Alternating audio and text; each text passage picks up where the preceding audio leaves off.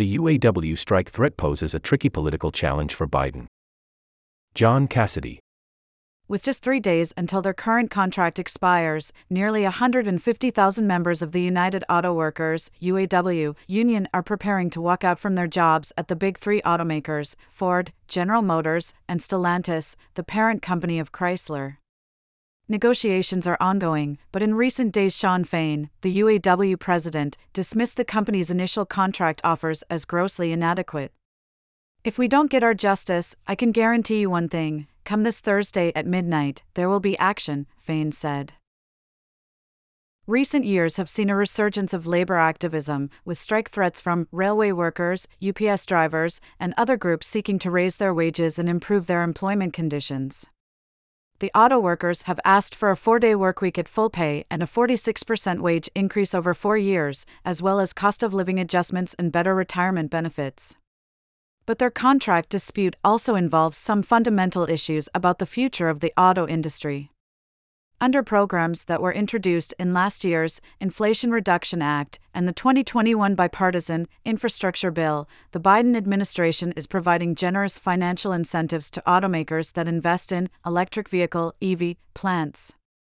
The UAW, whose many members work in factories that make vehicles powered by internal combustion engines, is demanding assurances that the Big Three won't exploit the transition to E.V.S to eliminate union jobs and union contracts.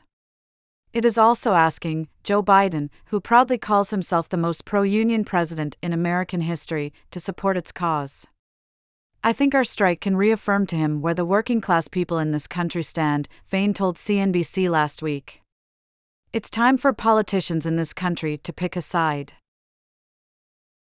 Sign up for the news and politics the latest from Washington and beyond, covering current events, the economy, and more, from our columnists and correspondents. Email address. By signing up, you agree to our user agreement and privacy policy and cookie statement. This site is protected by reCAPTCHA and the Google privacy policy and terms of service apply. Since Biden took office, domestic and foreign automakers have committed tens of billions of dollars to constructing new EV factories in the United States. Lacking key battery technology of their own, Ford, GM, and Stellantis have also set up joint ventures with South Korean firms to manufacture electric power packs. The White House has hailed these new investments as evidence that its effort to revive U.S. manufacturing is working, but the UAW doesn't see it this way. With the transition to E.V.S accelerating, in California, E.V.S now account for a fifth of auto sales, older factories and their workers are potentially in the firing line. Last year, Ford CEO Jim Farley said that EV production will require 40% less labor. Although a recent study from Carnegie Mellon University researchers disputed this claim, industry experts say that huge changes are coming the auto companies are getting out of the internal combustion engine business. It's just a matter of when, Marick Masters, a professor of business at Wayne State University in Detroit, told me. So, all those old plants are going to have to be transitioned out of operation or retooled to electrification. Under pressure from the UAW, Biden issued a statement last month on the contract negotiations, in which he said that the auto industry must provide good jobs that can support a family and ensure that existing workers are given the first shot to fill new jobs. At the end of August, the administration announced $15.5 billion in funding and loans, most of which will be used to support the conversion of existing auto factories to E.V.S and retraining workers. The package really supports the president's values, Gene Sperling, a senior advisor to Biden, told me. It makes clear that, wherever it is legal and appropriate, we want to push for high quality jobs and collective bargaining. The UAW leader welcomed this funding package, but he and his members want more support from the White House. The union is concerned that many of the jobs being created in EV plants are non union jobs, some of which pay wages well below union levels. In Warren, Ohio, an electric battery factory operated by Ultium Cells, a joint venture owned by GM and LG Energy Solution, was until recently paying new workers well under $20 an hour. Last month, management agreed to increase wages at the plant.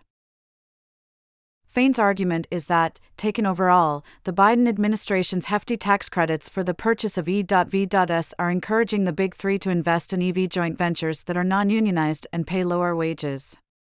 Referring to new electric vehicle factories that Ford and SK, a South Korean battery maker, are building in Kentucky and Tennessee, Fain said in a recent video address to his members Ford is currently investing billions of dollars in companies that are not Ford and in a workforce that is not UAW and they are receiving billions of dollars in taxpayer funding to fund and support this race to the bottom. Video from The New Yorker EcoHack Saving Desert Tortoises from Extinction.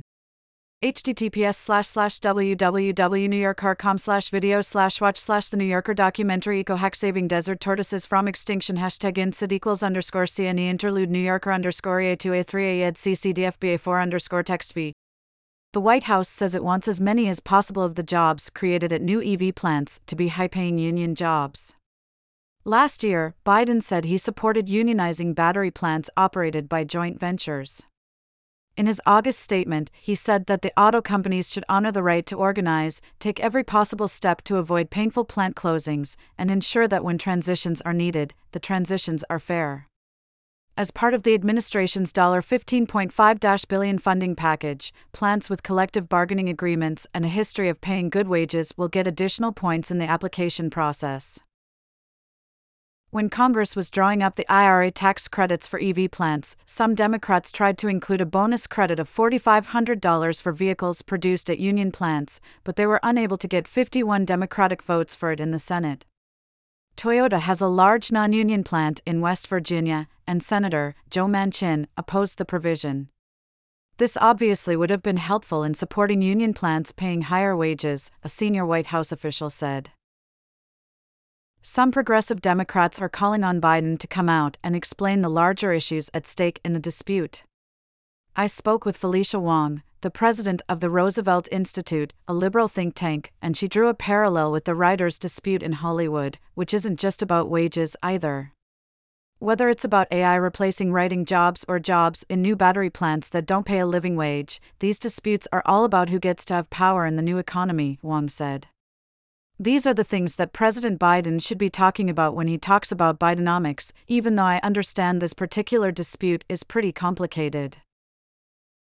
One of the complications facing the UAW and the White House is that the Big Three have structured their EV partnerships as separate companies, which aren't subject to the collective bargaining agreements that cover existing plants. The joint ventures are standalone legal entities, Masters noted. The auto companies take the approach that, if the UAW wants to organize them and reach agreements on wages and staffing, then they have to go to their management and talk to them.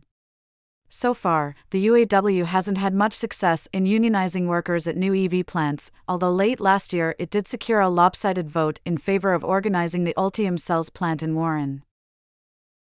It doesn't help that former President, Donald Trump, has recently tried to insert himself into the UAW dispute and exploit it for his own political gain. Last week, Trump claimed that Biden's EV incentives will destroy the auto industry in Michigan and vowed to repeal them if he gets elected next year. He has also called on UAW members to stop paying their membership dues and to support him.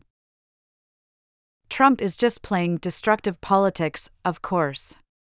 That's not someone that represents working class people, Fain said in response to Trump's statements.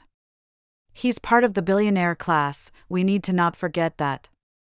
From a climate change perspective, making the transition to E.V.S is imperative.